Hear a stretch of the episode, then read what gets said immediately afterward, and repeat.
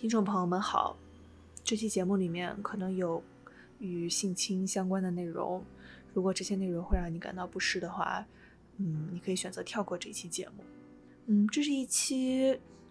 旧节目的重发，这是录制的时间是二零二零年年初，因为二零二零年的二月二十四日，好莱坞大亨哈维·韦恩斯坦在纽约被判两项性犯罪重罪，面临最高二十九年的监禁。时间快进到现在。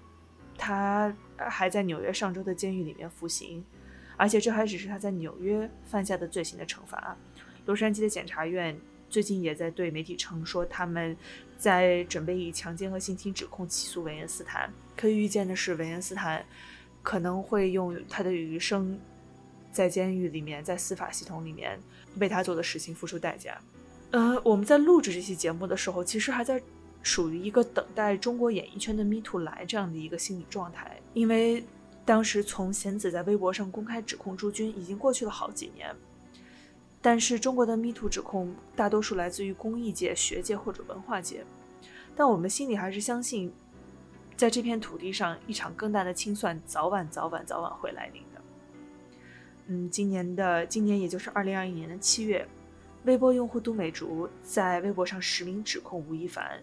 称吴有着和韦因斯坦一样的这样的权力网络，以工作为由对未成年女性实施性侵。他在微博里称：“你用同样的方式，MV 选女主角，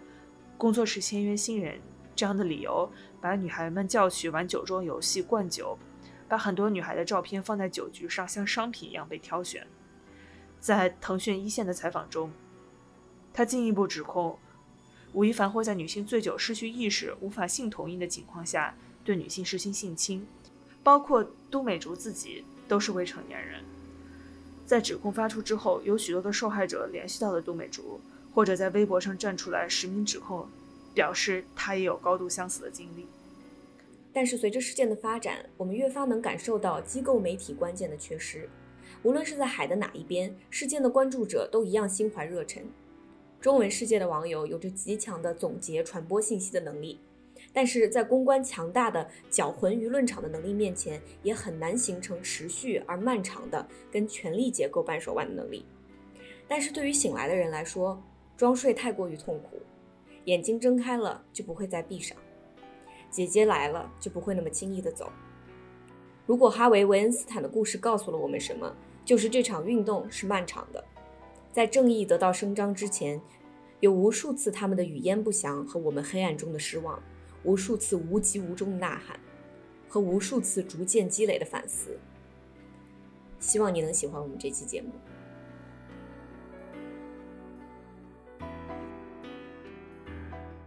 当这些有钱的男人他们被指控性方面的问题的时候，有一个说法是，他们就好像像银行一样，所有的银行似乎都是。Too big to fail，但是，一旦当出售的这个牌子被翻过来的时候，所有的人都会像流水一样的去涌向这个银行，bank run 会发生，然后他们就会倒下。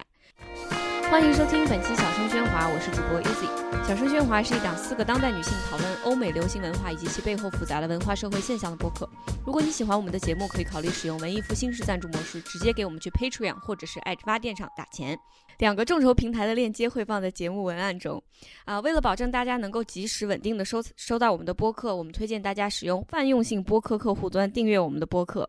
以苹果播客为例，你可以打开苹果自带的播客客户端，选择资料库右上角点击编辑，并点击通过 URL 添加节目，粘贴我们的 RSS feed。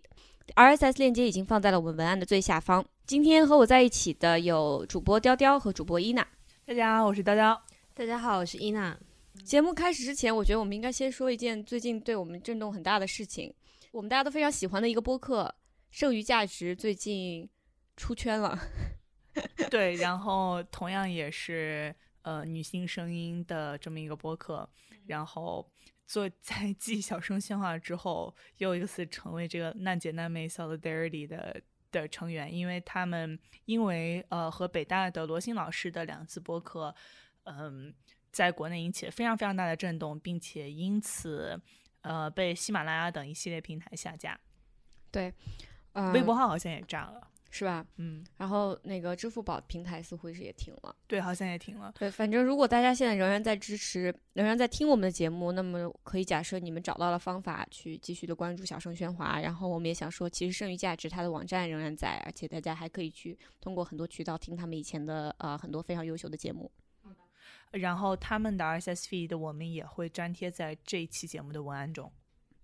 好，那么这一次我们今天这期节目想要聊的是一个比较沉重的话题。然后在开始之前，我想要说，因为我们今天讨论的话题牵扯到性侵，可能会引起一些听众的不适，所以在这里提前跟大家说明一下。嗯，其实小声喧哗以前聊过这个 Me Too 这个话题，但这次我们想要重新再来谈 Me Too。一个是因为最近这个 Weinstein 的案子的结果刚刚出来啊，另外呢，就是因为我们二零一九年的时候，大家看了一部电影叫做《Bombshell》，讲的也是这个职场，特别是媒体行业的一个非常著名的关于性侵的案子，呃，真实改编的这么一个电影，所以我们今天决定。重谈 Me Too，我们先从《Bombshell》这个电影开始说吧。《Bombshell》讲述了二零一六年，也就是川普当选那年，也就是我们很多人政治抑郁开始，然后到现在为止一直没有结束的那一年的一个非常著名的 Me Too 案件，就是保守派电视台福克斯新闻台的主持人 Gretchen Carlson。指控新闻大鳄福克斯新闻台的 CEO Roger Ailes 在公司上下营造了一种性别歧视的氛围，并且借此长期对女性员工进行性骚扰和性侵犯。呃，他的指控相当于在不只是在福克斯这个公司内，然后他也在整个媒体界掀起了轩然大波。这个指控也让前律师呃福克斯的当红主持人 Megan Kelly 陷入了一个两难境地吧。然后这个电影其实一方面聚焦了。呃，Gretchen Carlson 的这个决定，另一方面也描述了就是 Megan Kelly 当时的这个 sticky situation，就他这个非常两难的状态。一方面，他在共和党电视辩论中提出了一系列针对特朗普的，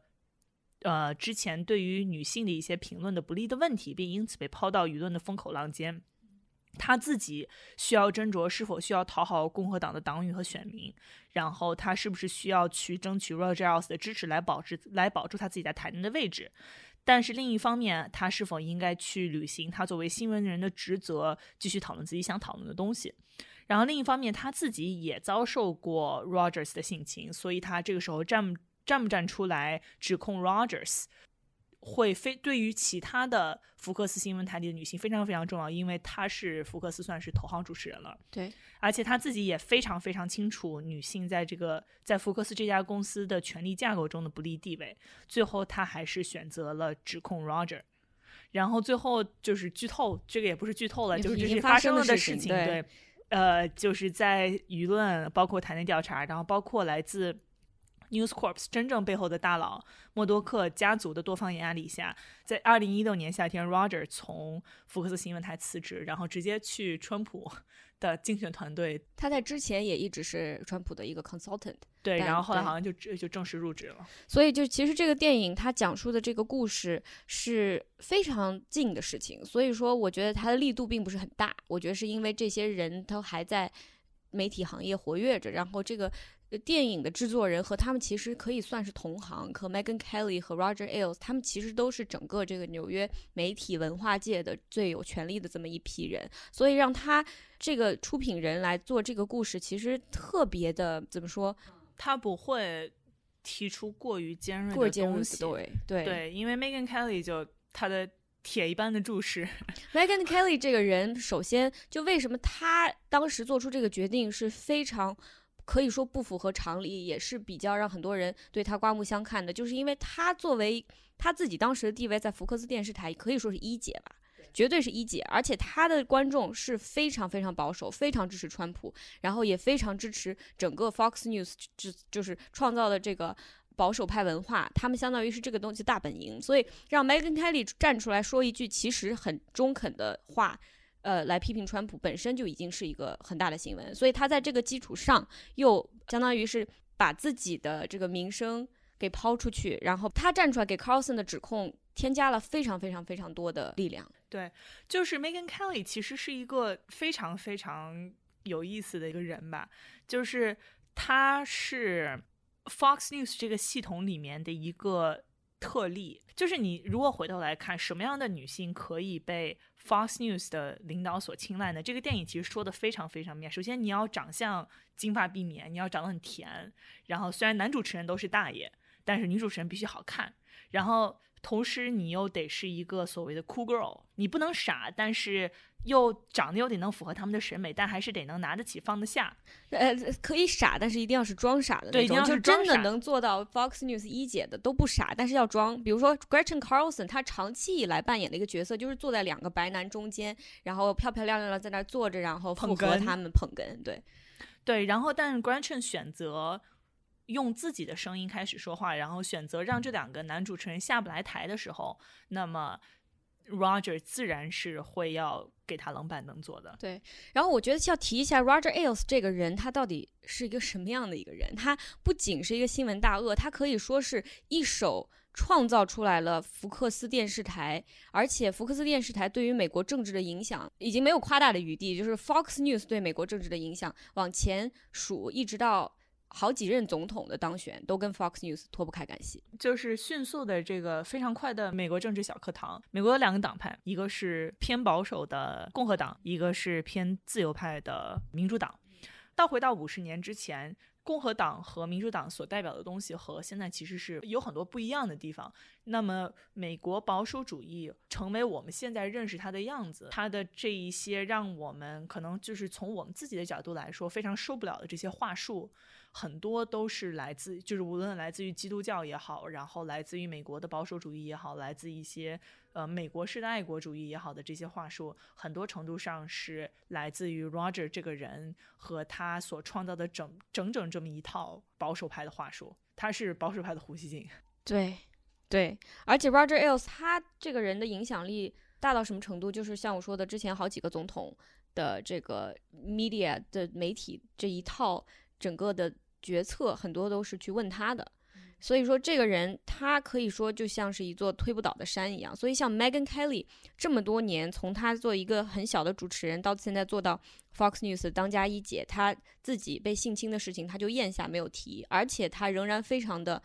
感激 Roger 对他的各种提携。这两者是可以共同存在的。就是为什么说我们在拍一个关于真人的电影的时候，没有那么多的非黑即白的东西，因为人真的很复杂。因为 Megan Kelly 她没有非常去拥抱她这个。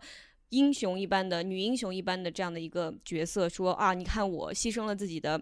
职业，我把我的伯乐推出去，我我我就是为了千千万万女性发声。他其实没有那么愿意去拥抱这个，因为他自己确实是受到了 Roger 的提携，然后他对这个事情感觉到非常的 icky，就他很进退两难，但最后他还是做了这样的一个决定。这个决定是所有这几个人里面最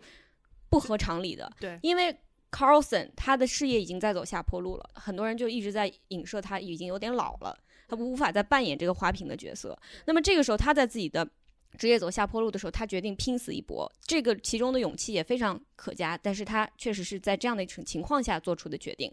另外一个人，因另外一个背后的逻辑是，默多克家族已经在那之前其实就已经看 Roger Ailes 有一点不顺眼了，对，所以想要最后想要搞他，这可以可能说是一个最后压压垮骆驼的一根稻草。但是 Megan Kelly 如日中天的事业，当时他是不需要做这个事情的，他还是选择做了。但这个这个说到就说了这么多，我仍然认为 Megan Kelly 这个人，他一直。鼓吹自己作为新闻人的中立，我觉得这个是挺站不住脚的。因为你去看他之之前主持了很多节目，它里面的很多论调完全就是并不是一个中立的一个角色。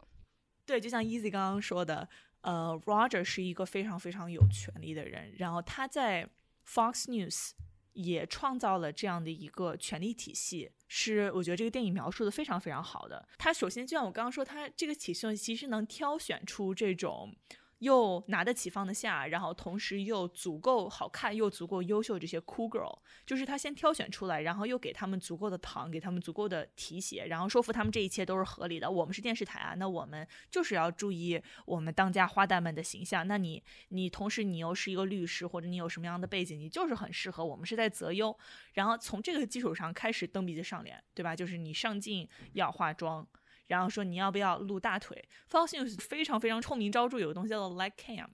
就是说，如果比如说一个桌子上面有一排主持人在坐着，他会把女性安排到最边上。为什么呢？因为这个桌子本身是透明的，然后镜头摇过来的时候，是你能看到这个女生伸出来的两条腿。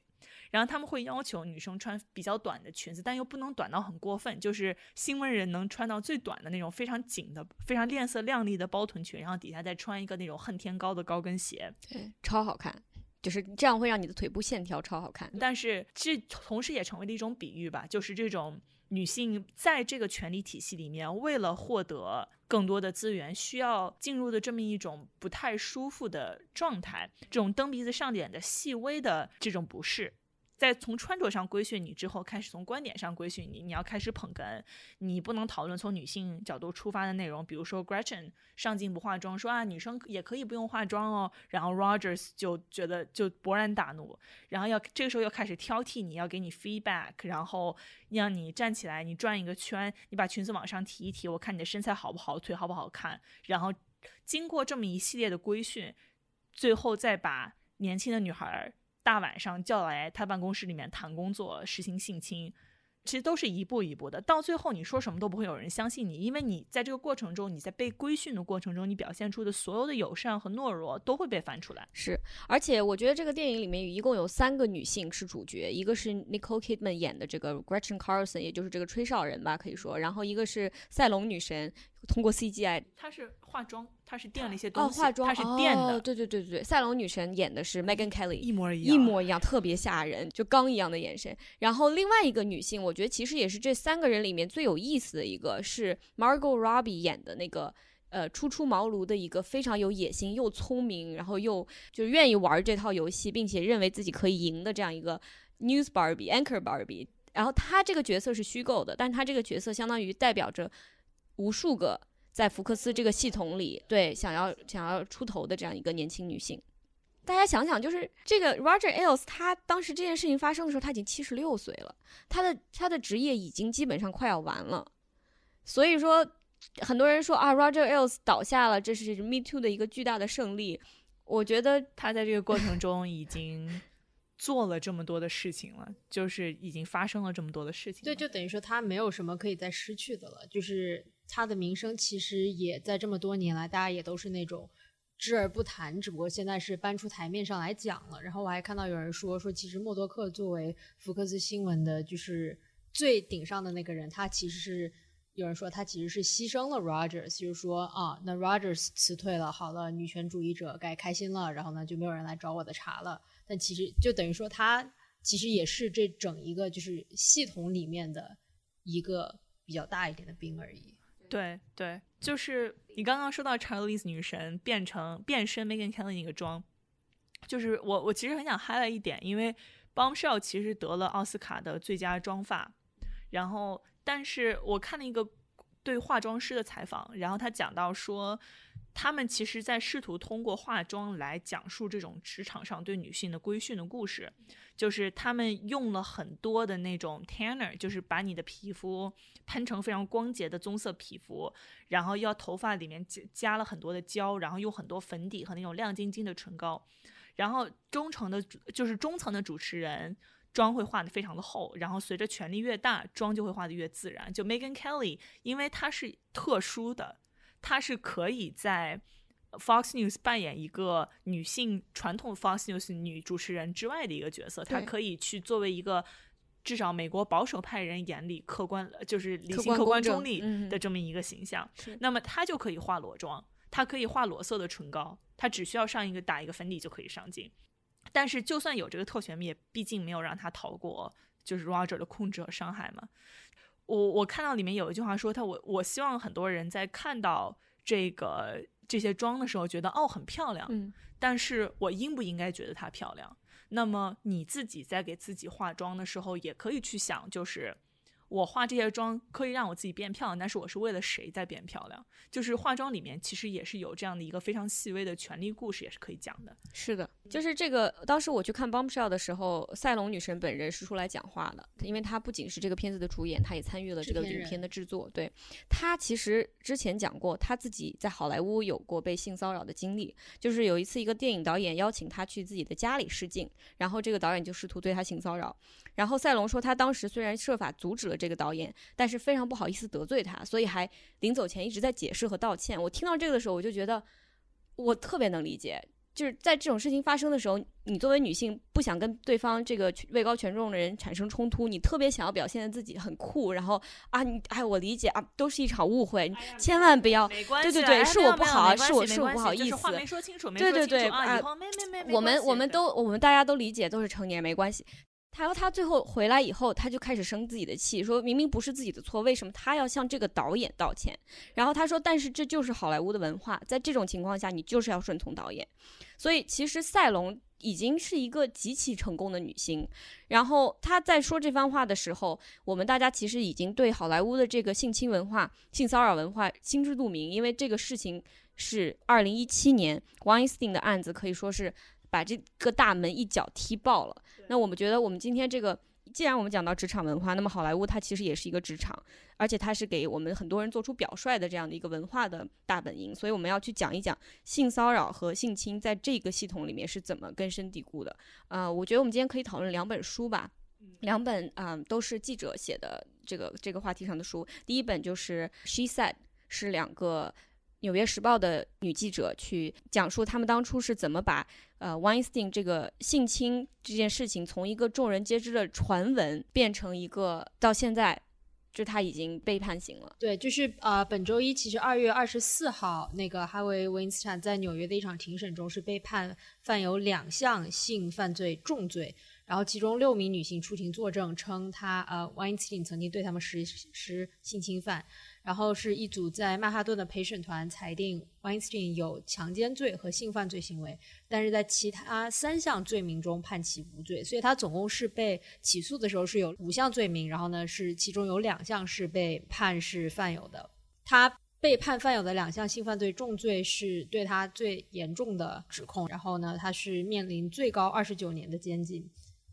就是关于万性性行为不端的控诉，其实已经流传多年了。但是呢，直到二零一七年底，《纽约时报》和《纽约客》的报道，才让真相开始得以披露这件事情，并且引发了一场全球性的运动。然后呢，我们要讨论的这两本书，其实就是从记者的角度来看，他们是如何报道这件事情的。嗯，呃，我我因为最近在看《She Said》这本书嘛，这本书就是 Jody 和 Megan 两个呃《纽约时报》的记者去讲述他们怎么去。一步一步的把这些故事从这些受害者那里套出来，并且是用一种非常安全的方式去让他们去讲述这些故事的。其实这个非常非常的困难，因为大家都知道，但是没有人报道的事情，其实是最难报道的。因为它首先不新了，其次大家都不愿意说话，一定是有原因的。因为好莱坞这个系统，所有成功的人都 by definition 就是都是在这个非常有毒的系统里面一步一步走上去的，所以他们是被这个系统所规训过的。那么。有一个人，他撕开了一个口子，是谁呢？就是 Rose Rosie McGowan 是一个 怎么说？她一九九几年的时候是一个当红影星，那个时候她是一个就是 the coolest girl ever，就当时整个好莱坞所有 Sundance 大家都特别爱她。然后她就是在那一次参加 Sundance 的时候被 Weinstein 所性侵。然后她这个故事，她说她是其实是愿意讲的，但她不愿意讲给。就是任何一个媒体，他他当时是想自己出一本书，他不想讲给《纽约时报》，因为他说《纽约时报》这个报纸其实以前也有一系列的在性别话题上做的非常不好的一些报道。所以当时我一个非常非常喜欢的细节就是，这个《纽约时报》的这个记者，他是《纽约时报》调查组的，他们调查组的一个工作就是为了写一些其他都没有人碰过的选题。所以这个记者在收到那封邮件，那封邮件里面，Rosie 就指责了《纽约时报》嘛，然后。然后这个记者非常非常简单的回了一封邮件，就说这些是我以前做过的报道，因为我做的报道造成了这么多的跟性别相关的改善了女性的生活的这些就政策的改变，然后我愿意听你说你的故事，如果你愿意的话，可以给我打电话。就那一封邮件赢得了这个 Rosie McGowan 的信任，然后从那开始，他长达了一年的时间。一直在对一直在调查这件事情。对，就是 Weinstein 的故事。有很多很多的记者试图去揭开过，然后《纽约客》不是第一次试图要 tackle 这个故事。之前很多年前有老记者曾经给 Weinstein 写过一篇专访。对于这些记者，他需要能够证明 Weinstein 确实做这件事情，这意味着他需要有受害人能愿意跟他们谈，他能够有有录音，有受害人愿意跟他们 get on the record。这个记者没有做到。但是他当时就心里很不甘，然后他在报道里面加了一句，说很多人在跟 Weinstein 接触之后 feel raped，有种被强奸的感觉，就是他心中的一个不甘吧，就是我就想把这个词和他的名字联系在一起。然后这个调查就是，当然也不是说你收到一个电话就一个人愿意跟你讲，你就可以发表这个文章的。在在最后这篇文章之前，他们做了大量的工作去。呃，一个一个的找这个具体的受害者，然后他们发现，在调查过程中最困难的地方就在于这些受害者都签了保密条令。对，而且这些保密条例的条款严格到什么程度？说你不可以告诉媒体，OK，你不可以告诉自己的伴侣和家人，你还不可以听别的人跟你讲他们的故事，也就是说，你不能互相对作业。对，所以在这些记者想方设法的让这些女性去告诉他们这些故事的时候，他发现这些。从来都彼此不认识，从来都不敢跟彼此交流的这些受害者的故事，都有如出一辙的细节。就是好莱坞对于至少美国整个这个国家，无论是企业也好，好莱坞也好，他处理性侵案的 default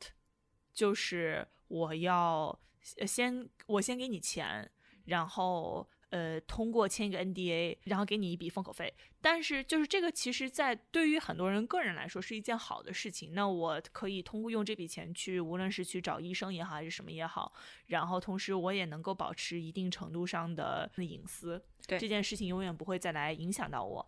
但是，你不能强迫别人去做这个选择。这个系统的问题在于，许多人被强迫做出了这个选择。然后，呃。然后，但是问题在于，就是我我我一直看这些书的时候很好奇，说为什么有这么多人最后选择 break the NDA？嗯，因为这样的话，其实他们那难道不会被被告吗？嗯，但是。我后来发现一个问题，就是这也是为什么拥有一个庞大的媒体机构是非常非常重要的事情。因为这些媒体，就无论是《纽约客》也好，还是纽约，就后面会讲《纽约客》也好，还是《纽约时报》也好，他们都有律师团队。然后律师团队能够基于这个情况来给出法律上和策略上的一些一些建议。那么，确实是，如果你 break 了 NDA，你说的这些事情，那么他们有可能会来告你。但是他们大多数事实上是不会愿意告你的，因为如果这个故事本身在大家还在写这个故事，那么 Harvey 的团队最需要做的事情是把保保持这个故事不被爆出来。那么如果他在这个时候开始告你，那这意味着这个故事就变得更加的公共了，更加的 public。所以其实对他们来说，策略上是根本不会去选择这个方向的。所以通过这样的律师上面的帮助、法律上面的帮助，然后让这些女性更。能够更安心的去把自己的故事讲出来。对，呃，但即使如此，我要补充两点。第一个就是，即使如此，到最后那个八十多个人讲给给那个《纽约时报》讲的故事，但是其中最最最重要的一开始愿意 on the record，就是我们新闻术语里面有一个是 on the record，是 off the record，就是我可以偷偷告诉你，你不可以说是谁告诉你的。那么这个就没有太多的信服力。那么另外一种是 on the record，这时候是我我实名告诉你这件事情。一开始实名告诉这个记者的都是一些没有那么有名气的演员，非常有名的演员，遮遮掩掩，并不是特别愿意讲话，因为他们就像麦根凯勒一样，他们受到了这个系统的好处，所以他们并不是特别有这个道德高地去去 破釜沉舟更难一点，更难一点。另外一件事情就是我要提提出的，就是虽然说 Weinstein 团队并不会想要把这件事情闹得更大，所以并并不会采取这种公开去啊。呃，诉讼的这个这条路，但是并不代表他们没有试图用一切见不得光的手段去阻止这这一系列的报道、面试。比如说到什么程度，就是 Weinstein 他其实雇佣了一家安全公司，一家名字叫 Black Cube，去阻止这个故事出版。然后这个。Black Cube 的这个 agents 就是特特工吧，可以说 security agents，他们使用了什么手段？用虚假的身份和一开始这个 Rosie 这个爆料人去见面，向他想想让他得到他这边的信息，包括你爱跟什么人讲话了呀，什么什么。然后还有一个特工是冒充自己，他们都是女的，这几个这几个 agent 都是女的，冒充自己也是 Weinstein 的受害人，然后去跑去骗这两个《纽约时报》的记者，就想要了解他们在到底还采访了谁，然后暗中监视他们，就已经用到了就无所不用其极，想要去阻止这个报道面试。对，然后其他在报道这件事情的记者意识到，就是哎，为什么我们家门口总有人在蹲着？然后呃，或者是就是接到一些他接到一些短信，就是说，就是你你你愿不愿意订阅这个天气预报？然后那如果你点。你回复 yes，你的手机也会被跟踪；你回复 no，你的手机也会被跟踪。所以这这个 she said，还有我们之后，我们现在就说一下 catch and kill 吧。这两本书其实讲述的都不仅是报道这个故事有多么的困难，你要报道的这个对象他有多少的资源去阻止你，并且其实还讲的是为什么这个事情到现在直到现在才被爆出来，是因为有整个一个系统在保护这些性骚扰和性侵的帮凶。我们另外想聊的一本书是 NBC 前记者、纽约客撰稿人 Ronan Farrow 的书《Catch and Kill》，暂且还没有中文翻译，就是我觉得可以提供的一个中文翻译就是封杀。对我，你这个好好，我本来想的是摁住，就 Catch and Kill，摁住。有有人有这本书的翻译权，请联系我，我我我有时候也会做一些翻译工作。这本书讲了调查记者们，呃，其实和 She Said 其实我。我没有看《She Said》，然后我大概看了一下它的目录，很多故事是平行的，是非常非常平行的，因为他们俩就是在追同一个目标，而且就是呃，Harvey Weinstein 的团队，然后 handle 他们俩的方式是是批发的，对。但是一个最大的区别就是 NBC 对这个故事的态度和最后《纽约时报》对这个事故这个事件的态度是大相径庭。对 NBC，就之前这个故事先是呃。Ronan Farrow 在 NBC 做调查记者的时候，因为 NBC 是一个呃电视台，New York Times 更多是一个纸媒，那么或者是网媒，现在已经基本上算是对，呃，然后 NBC 当时就受到了。非常非常多的来自 Weinstein 团队的压力，就是 Ronan 在这个故事做到一半就订着票，他在他在飞机上准备去 LA 采访一个受害人的时候，他的他的制作人在家里面接到电话说：“哦，你们不要去了，这个故事被 kill 了。”然后呢，Ronan 就有。又回来？不不不，他们其实一直是措辞特别的，就是不严谨，就他不会告诉你说，哎，你这个故事彻底的被 kill 了，而是说，哎呀，就是我们反正现在上面就不建议你去，就是非常强烈不建议你去，哎，就是这个，嗯，就不太好，就哎，我们在等上层批准，对，但其实 Ronan 他的就是等于说他的直系。老板，然后呢，再加上他老板上面的，在大概上两三层的人，其实都是属于那种 Y T，可以一个电话打过去说：“哎呀，老刘啊，听说你们公司那个谁呀，那个就是什么小李呀，小李，哎，你们这小罗啊，对，这个小罗怎么最近对啊要搞事儿，你可以跟我去研究研究。”那个儿子，哎，对，说你看这个搞不清，搞不清。对，你看这个小罗他自己家庭状况都不是很清楚啊，对吧？你去去研究研究。因为 Ronan，我我听他的播客或者看他的书，感觉他是一个非常非常 relentless 的一个人，就是他是一个有一点点偏执的人，就是这种他在他他的那个制作人都说，就我要他要在做这个故事的时候，就一天收到六百条短信，然后你不敢回，因为回说哎你回了，啪又来六百条，然后但是呃 Ronan Farrow 在。就是那种非常非常激动的，就蹦跶蹦跶说：“快看，我们采访了这么多人，我们甚至还拿到了一个 tape，然后这个故事整个完全 tie up，非常非常棒的故事。我现在说我们报不报？然后他说呢，能看到公司大佬那个脸就啪就白了，说像死人一样，脸就白了。然后他说不行，我们这个回去要跟我们的法务团队聊一下。然后他当时就觉得很不对，他一直在网上就是希望能够保护他这个故事，然后希望能够保护他的这些线人们。”然后，但是在这个过程中，他的线人们也受到了很多的压力，然后他自己也受到了很大很多的压力。到最后，这个故事真的快不行了，他转到《纽约客》，然后《纽约客》当时主编是 David Remnick，然后也是老报人，报纸的报，报纸的报，就是 like old。Leopard man，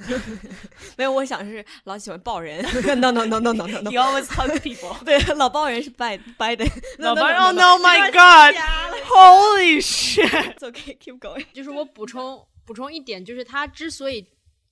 就是受到在 NBC 受到重重阻难，他其实一直还是想把这个 story 留在 NBC 的一个原因，其实是因为当时跟他一起去报道这个的他的啊、就是搭档是等于说是他的 DP，然后他们当时拍这个的时候是准备把它做成电视 packet，就是要在电视台播放的，所以他又觉得说，哎呀，我哥们儿一起一起跟着我做这个报道，就是他录的那些采访什么的，如果我们把它变成纸媒或者我如果我们去纸媒或者网媒的话，就等于说浪费了浪对费了。对，然后但是而且再加上很大一个问题就是他之前写的很少，所以就是书里就是整个《纽约客》这个机器就开始运转。首先先给他呃说，首先因为他不是《纽约客》的记者，他是没有办法再接受就是《纽约客》的保护的，而且如当 NBC 基本上 Q 了这个故事之后，他也受不到 NBC 的保护的法律保护了。然后这个时候就他能感觉到就是这个。在四面的墙在四面的收紧墙在收紧，就是有很多很多的压力就越来越大，然后他就抱住那个 David，就是这个故事这这是瞎编的，抱住 David 的大腿，抱住抱人的大腿，说救救我爸爸，然后 爸爸说起来，爸爸说起来，我给你没有但当时确实是给他呃联系了纽约客的律师，告诉他说这是他们有哪些东西是你需要担心，哪些东西只是威胁。你不需要担心哪些东西你需要注意，哪些东西你不需要注意。他说：“虽然我不是你的律师，但是如果我是的话，我会这么跟你说。”然后呃，同时给他配了一个编辑，然后配了两个 fact checker，就是两个事实检测员。然后呃里面讲到说这个，然后包括检测员里面还很留意有一个是女性，这样的话能够更好的去跟呃他的线人、他的受害这些受害者们沟通。对，然后所以在讲这这个故事最后，呃，Ronan Farrow 就被一个电视人，然后就被逼着写了这么一篇文字报道出来，然后最后是在十月份的时候，哦，我觉得反正我我自己印象非常非常清楚，就是在《纽约客》上看到这篇报道时的那个震惊。对，啊、就是可以说是这两篇，这这个可以说是就是呃，Jody、Megan 和 Ronan Farrow 三个人，相当于是打开了整个 Me Too movement 的一个，可以说一个新的篇章吧，引发了一个全球性的运动。然后就是另外一个我想说，就是 Catch and Kill 这个题目。讲是讲的其实是一个八卦小报里面非常惯用的一个伎俩，就是什么叫 catch and kill，就是比如说你找到了一个人丑闻，你去找到他就是为了自己，就是为了让这个人给你钱，把这个故事给摁住，不发。就这是一个它的一个商业模式，已经可以说是。然后，但这一般都是一些不入流的八卦小报做的事情。可是，在这个情况下，其实 catch and kill 有很多种意思嘛。一种意思就是对这个受害者的封口，另外一个其实就是对记者的封口。嗯，对，就是我其实很想讲一个《Catch and Kill》里面我印象非常非常清楚的故事，就是嗯、呃这个意大利模特 Ambra Gutierrez 的故事。就是二零一五年的时候，Ambra 刚到美国没有多久吧，她英语说的还不是很明白，然后在这个时候被 Weinstein 性侵的。她在被性侵之后，第一反应是报警，然后但是在坐在警察面前的时候，接到了 Weinstein 的电话。Weinstein 说：“哎，我今天晚上要带你去看那某一个百老汇电影的，那你你你怎么没有出现？”然后这个女生就开始跟 Weinstein 周旋，他说我不舒服，然后在电话里面问 Weinstein 说：“那你昨天为什么要碰我的胸？什么手感？”类似于问了这么一句话，然后 Weinstein 就直接回答了。然后他跟警察，他把手机放下之后跟警察说：“那已经有口供了。”警察说：“我这个刚刚那个因为没有录下来是不算的，我需要你，我们需要你去钓鱼执法，你需要带着窃窃听器去酒店见 Weinstein。”他一开始打算只打算在大堂里面，在便衣的保护下和 w i n s i n 吃个饭，录到口供就走人，但是最后还是周旋失败吧，就是被 w i n s i n 带上楼。便衣还假装成狗仔队，就是阻挠，就啪，Mr. Weinstein，Mr. Weinstein，Who this woman？That's that's with you？嗯、但是被就是 Weinstein 打电话找来大楼经理把他赶走了。然后 Amber 被带上电梯之后，就说什么都不进 Weinstein 的房间。然后在这个过程中，他说不行，我一定要录到一句能够给 Weinstein 定罪的话，然后就录下了这么一段。I'm telling you right now. What do we have to do here? Nothing. I'm gonna take a shower. You sit there and have a drink.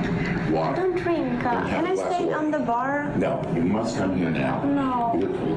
Please. No, I don't want to. I'm not doing anything with you. I promise. I Now know. You're embarrassed. embarrassing me. I'm sorry, I, I No, cannot. No, yesterday was a kind of aggressive for I me. know- I need to know a person I to be won't touched. do a thing. I don't Do a thing, please. I swear I won't. Just sit with me. Don't embarrass me in the hotel. I'm here all the time. I sit know, with me. but I, I don't promise. want to. Please sit there. Please. One minute. No, I I ask can't. you. Go to the bathroom. Please, I don't want to do something I don't want Go to. to the bathroom. Hey, come here. Listen to me. I want to go downstairs. I'm not going to do anything. You'll never see me again after this. Okay? That's it. If you don't, if you embarrass me in this hotel, I'm not stay. embarrassing you. It's just walk. that I don't I don't feel comfortable. I mean, don't have a fight with me in the It's not nice. Please, I'm not going to do anything. I swear, my children. Please come in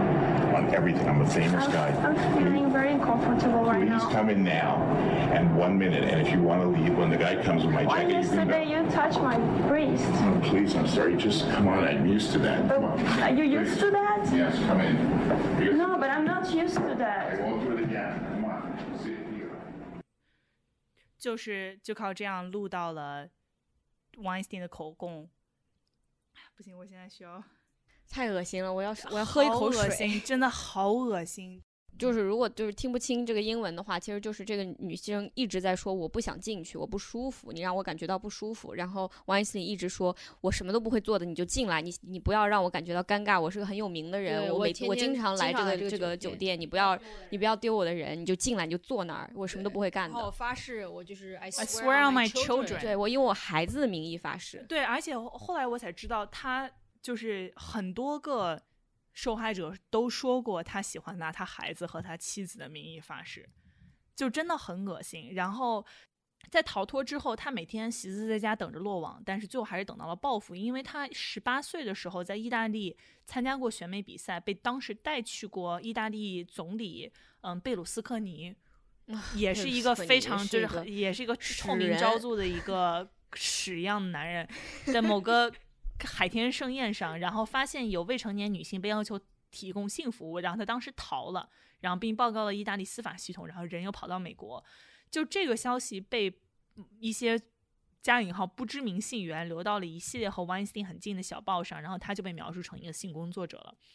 当时的纽约检察官 Cyrus Vance 也是现在这个案子的检察官，当时他决定不起诉 Weinstein。就 Ambra 作为一个一个二十二岁的模特，二十多岁的模特，已经身败名裂，他英语都说不太明白，然后被强迫签了封口协议，也接受了封口费。他当时被迫交出自己的电脑、手机所有的邮箱的密码，然后这样的话，就是这家安保公司，当时是 Crow 这家公司可以进去把它里面所有跟 Weinstein 有关的东西全部删掉。对，然后他从那之后就陷入一段时间的抑郁，每天自己在家睡觉，睡得黑天黑地也找不到活儿，直到 Ronan Farrow 来联系他。他在联系他之前，其实就 Ronan 听说有这么一个录音带，但是找不到，让他怀疑这个录音带可能已经被纽约的检察院销毁了。Emma 说，其实他当时见 Weinstein 的时候，除了带着这个窃听器以外，他兜里面揣着自己的手机，他的手机也一直开着录音。他当晚回到家，把这个录音传给了五个不同的邮箱。他窃听器里面的内容交给检察院之后就石沉大海了，但这五个邮箱也清空了。但是他在交密码之前，就是卖了个傻，就说：“哎呀，我我忘了一个密码，嗯、那我回家告诉你好不好？我可能就我现在一下想不起来。”然后他最后一个拿一个很久很老不用的这种意大利的邮箱，然后跑到朋友家把一份录音下下来，然后才给他的律师把这个呃把这封呃把这个密码交出去。所以他其实最后是留了这么一个最后一张底牌，这一张底牌最后成为了无论是在舆论法庭上还是事后的真正的法庭上非常非常有力的一个证据。对对对，其实我们想讲这个，我们想要花这么多时间去讲其中一个受害者跟一个这样子的有权有势的人周旋的这个具体的经历，就是想说为什么报道性骚扰，就是想要去举报性骚扰是如此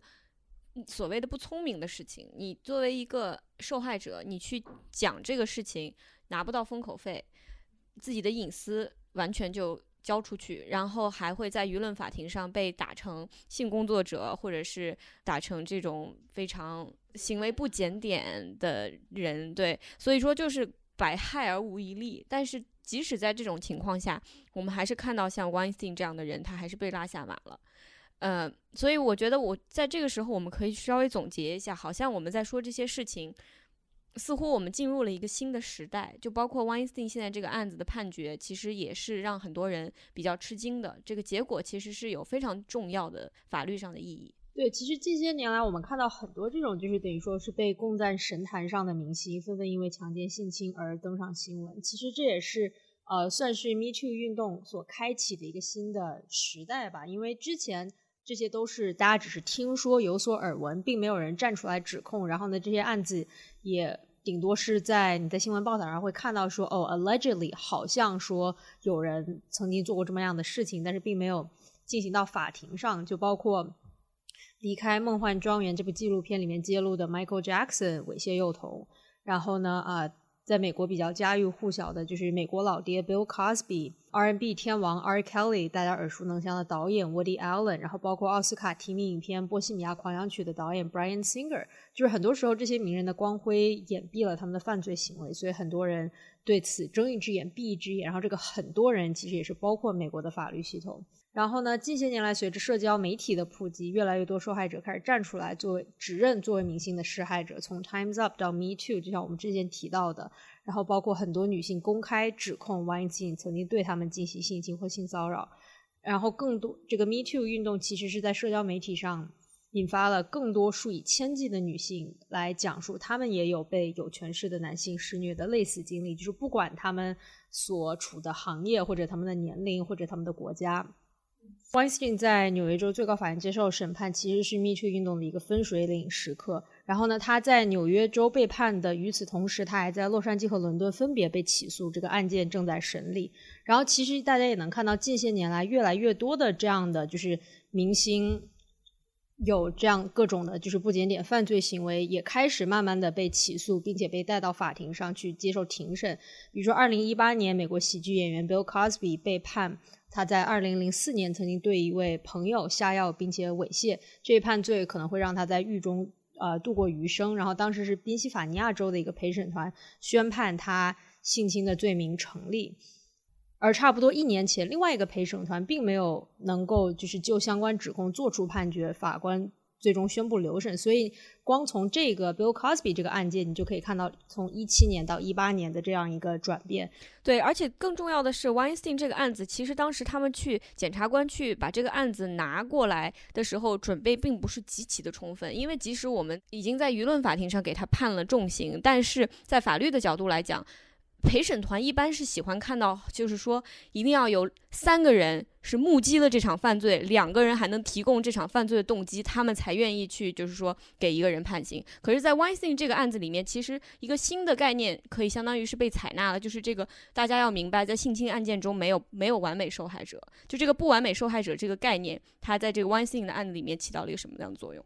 对，因为我们作为人类的法律系统，其实有一个非常基本的。原则就是你对你自己的行为有 moral agency，就是你对你自己的行为负责。我偷了东西，就是我偷的东西，我做出了偷东西的这个道德判定，这意味着我对我偷东西这件事情负责，法律就可以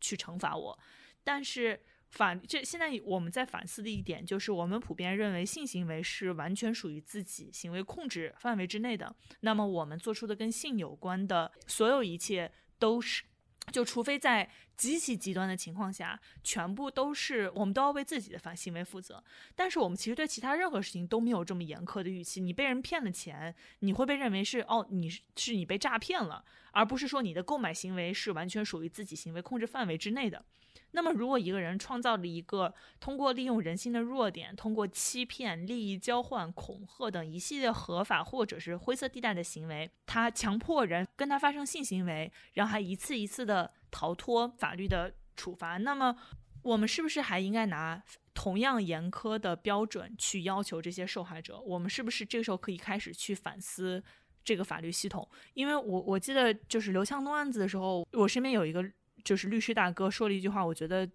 挺就是挺有道理。就是他说，法律上这些事情都是对的，法律上这些事情都是符合法律的，但是世界不应该是这个样子的。对，那么这意味着我们从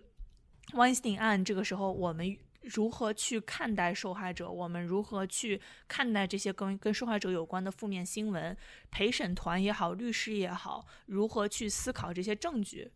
都是会发生改变的。对这就像《Bombshell》电影里面，其实呃，我记得好像是 Margot Robbie 演的那个角色，就是她进到一个会议室里面，然后呢是给 Roger Ailes 就是口交，然后呢这个行为发生之后，然后当然就有人说，对哦，这是你自己选择的，对吧？就是没有人逼着你，你自己走进去这个会议室。对，是的，那一幕非常令人心碎。我觉得 Margot Robbie 其实在那个片子里面演的非常的好，嗯，因为你能感受到他的这种震惊吧，就是他他的这个震惊会让你做出很多不合常理的判断，比如说包括 包括让你回去以后会思考，觉得自己会非常责怪自己，因为很多很多在这种性骚扰和性侵的呃受害者不愿意发生的原因，就是因为他们已经在责怪自己了。觉得我没有反抗，我没有及时发生。即使他反抗了，即使他发生了，他仍然会说，有可能是不是我自己其实是 complicit，我是在这里面起到了一定作用的。就像之前雕雕说的，我是有 moral agency 的。你因为你很难让一个人去相信自己在某件事情上他就没有完没有没有全没有参 moral 与 agency，对，特别是在性这件事情上。对，我觉得随着我们对家暴也好，对于性侵也好，对这些事情的反思，我们也越来越就是意识到，尤其是在舆论中，你把一个人设想成绝对与理性是非常非常傻叉的一个行为。没错，对，而且整个这个 Me Too 整个运动，所有的这些一切，我们今天讲过的故事，全部都是关于权权力的。就好像一个人他看起来都无法触碰，好像一个神一样。可是，一旦当这么多这么多的人一起出来站出来说的时候，他就会倒下。就有一个说法非常有意思，就是可能有人非常不理解为什么一方面 Weinstein 下台被判刑，一方面像 Roger Ailes 这样的巨人倒下，可是另外一方面，川普又当选了，在 Pussygate 之后他又当选了，并且他所提名的这个大法官，在有这个性侵指控的情况下，仍然被提名被确认。就这些事情，好像哎，怎么怎么会都在我们这个时代同时发生？因为这个，就像之前我们提到的，所有这一切都是关于权力。当这些有钱的男人他们被指控性方面的问题的时候，有一个说法是，他们就好像像银行一样，所有的银行似乎都是 too big to fail，但是，一旦当出售的这个牌子被翻过来的时候，所有的人都会像流水一样的去涌向这个银行，bank run 会发生，然后他们就会倒下。就现在，你整个纵观好莱坞，没有人敢给 Weinstein 说话，所以这些事情，我觉得在我们这个时代同时发生是非常必然的一个现象。对，就是我觉得你看完《Catch and Kill》，你再去看昆汀的那个《好莱坞往事》，你就会觉得昆汀所怀念的那个硬汉当道的美好的旧好莱坞，就是字里行间写的都是吃人。但是他电影里面被他丑化的这些，被他描绘成 happy 的这些女性，才是即将代替他们成为好莱坞的未来的人。对最后，我觉得我就想说，肯定很多人都会觉得啊，这个这一切的在这个行业里面的性骚扰是有这个原因，比如说在硅谷是因为这些呃很多成功的男人他们都很年轻，然后也没有这个呃 male authority figure 什么之类的，然后说在这种像建筑工地啊这种传统男性的工作场合中，of course 就是男性是主导地位，因为女性的这个身体没有他们强壮，然后会说啊像在这种 entertainment 里面，女性的身体本来就是这个产品的一部分，那么当然就会有。但是我想说，就是每个行业里面，如果你去寻找性骚扰，都有它背后的社会学的逻辑，但并不是因为你能找到这个逻辑，你就要去把它正当化，然后就继续着我们一直以来不停在犯的错误。这些故事全都是发生在纽约的，但是同样的权力权力结构，同样的事情，同样的规训，你在哪里都可以看见。世界的每一个角落，中国的你在你在你们的学生会、在社团、在办公室、在项目上，在就是教堂，在教堂。Oh my god! You can Everywhere. yeah，everywhere，每所有的地方都在发生。就是我们作为个体，有的时候在面临这样的，尤其是女性吧，就是你在面临这样的这种权力结构的时候，你还是会感到我要去做这个 cool girl，我要拿得起放得下，我不敢去我要玩得开我。要玩得开的这些，然后就是我觉得我们三个都都到了一个可以 fuck it 的年龄，但是可能就是我至少去回想我自己在大学的时候，我是感到非常非常明显这种自己做不了自己的压力的。对我，我记得有一次有一个男性朋友，好像就是评价我的胸的大小，让我觉得非常不舒服，但是我不知道用什么语言去描绘这种不舒服因为他就是觉得我就开个玩笑啊，难道你就不能讲吗？然后当时我就仍然记得这种这种感觉，就好像，呃，就好像我根本连想要表达自己的情绪的语言都没有。对，然后我就记得，就是当时周围的一群男生坐在一起去评价这个女生，评价哪个女生腿长，哪个女生怎么怎么样。然后我就坐在那个地方越来越不舒服。然后一方面就觉得，那我已经被他们选中作为 cool girl 坐在这个群体里面了，那我应该去加入他们。但是我是受不了，我我觉得很难受，我不知道哪里难受。然后我也没有语言去表达这种东西。但是每我们对自己每一个人来说，去发现这些权力结构，去找到自己的语言，去找到被这种权力结构被欺辱、被霸凌的人，去保护这样的人，对我们来说都是很重要、很重要的事情。对，然后对于男性来说，就是我的，我 问了我的一个白人男性上司，然后他他说了一句我觉得挺有意思的话，就是嗯、y o u don't need to fuck。Nobody has to fuck，就是这些是所，就是嗯，如果对于每一个做这些事情来说，无论是 Weinstein 也好，还是 Roger Ailes 也好，他身边需要有更多的男性的声音来告诉他，Yo bro, it's not cool。对，我就是我觉得这样的，我我我能感受到，至少我现在在我所处的职场上能感受到这种话里话语体系也好，权力结构的变化。嗯，但是我不知道现在在国内还是什么样子，因为我前一阵还听到，就是国内有一个很有名也很比较受人尊敬的这么一个媒体人，一个调查记者，他的旗下的一些调查记者，然后向公司内举报了他的一些行为，然后其中有一个就包括呃和他的女下属讨论性讨方面的问题，论一些性方面的问题，然后女下属明显很不舒服，但是又下不来台。就是他，就是你不知道自己什么时候是不受欢迎的，但是如果你有那么一点点的怀疑，就不要去做。对，我觉得就是很多人说 Me Too 是不是走得太远了？我觉得你去看看整个这个时代定义 Me Too 的三个，至少在美国的事件，一个是呃 Pussygate 录像带，这个这个人当选了；第二个就是 Weinstein，好 Weinstein 呃判刑了；第三个就是 Christine Blasey Ford 在全国人民面前指控 Brett Kavanaugh 以前性侵过他，然后最后他说的那句话就是。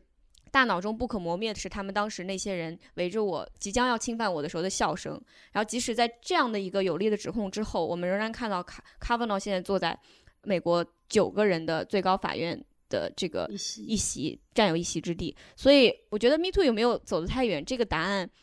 我们应该心里每个人都清楚才对。对，就今天这个节目就聊到这里，希望大家保护比你弱的人，然后勇于向比你强的人站出来。找到自己的声音，然后再勇敢一点。无论你是男性还是你是女性。